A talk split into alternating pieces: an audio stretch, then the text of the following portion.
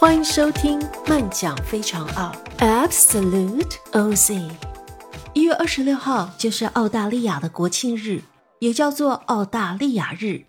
不过大家可能不知道，每次一到了澳大利亚日，就会有诸多批评的浪潮。有不少人认为这一天对原住民是不公平的，对他们造成了伤害。甚至还有不少的声音是在呼吁联邦政府要修改澳大利亚日的诉求。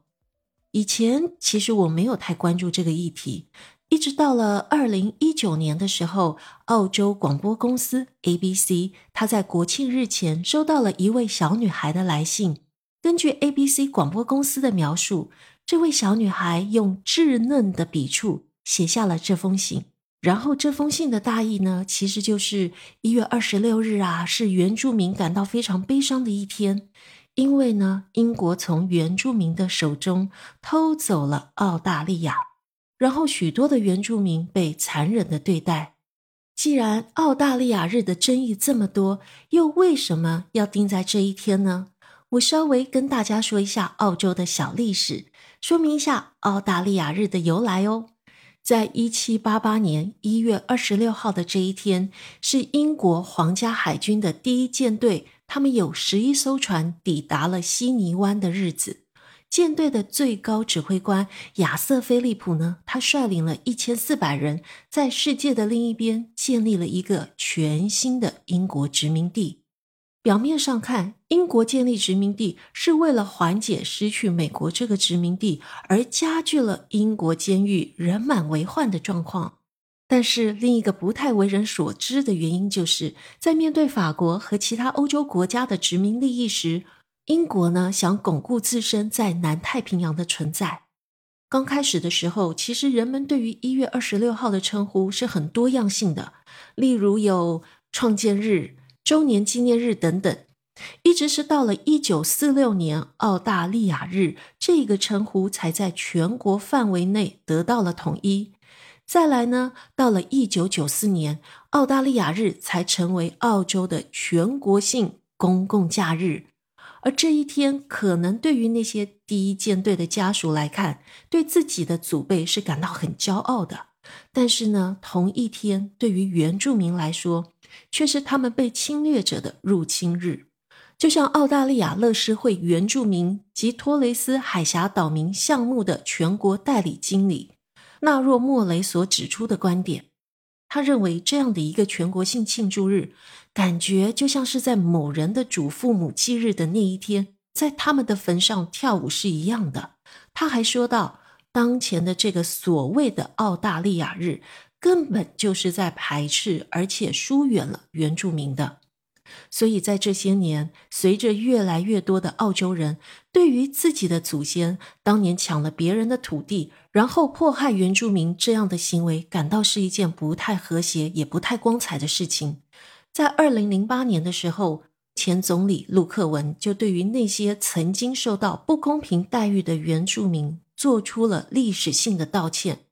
但是，你如果只是表面做了样子，而实质上并没有改变太多的话，那么这件事情对于大多数的原住民看来，根本就是一场政治作秀表演罢了。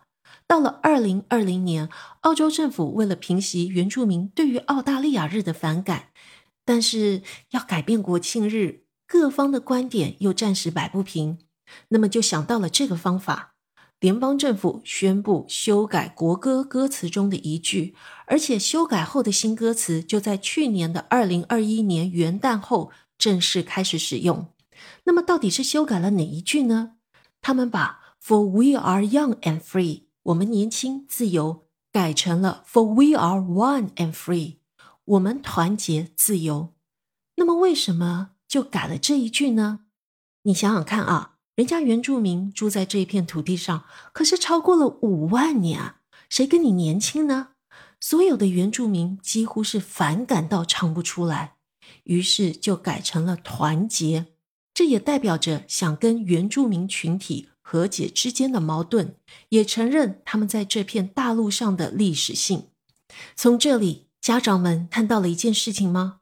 语文学得好是非常重要的，一个字之差。意义就差很大。说到澳洲的公共假日假期，甚至是全国性的公共假期，其实都可以由各州的一级领导部门来决定。所以，只要有胆子够大的州长敢拍板自改澳大利亚日，其实还真不需要经过坎培拉的批准。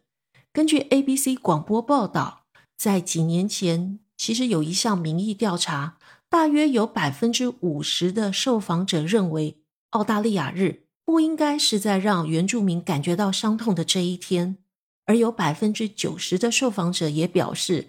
有全国性的国庆日是很重要，但是不是需要在一月二十六号这一天呢？有待商量。的确哦，澳洲人对于庆祝所谓的国庆日，跟我们刻板印象中那一种啊隆重庄严的仪式感是很不一样的。更多的人是选择去海边，或者是参加各种不同的户外活动，例如像是帆船比赛、户外音乐会等等。这一天对于澳洲人来说，有一点更像是夏天要结束的一个节日，而且在这一天，大多数的澳洲人其实是用自己的独立、自由、公平和伙伴情谊的价值观来庆祝澳大利亚日。各位小耳朵，你们喜欢今天的节目吗？不知道各位对于今天的话题有什么想法呢？欢迎大家在下方的留言区留言哦。慢讲非常傲，期待下次与各位空中再会，拜拜。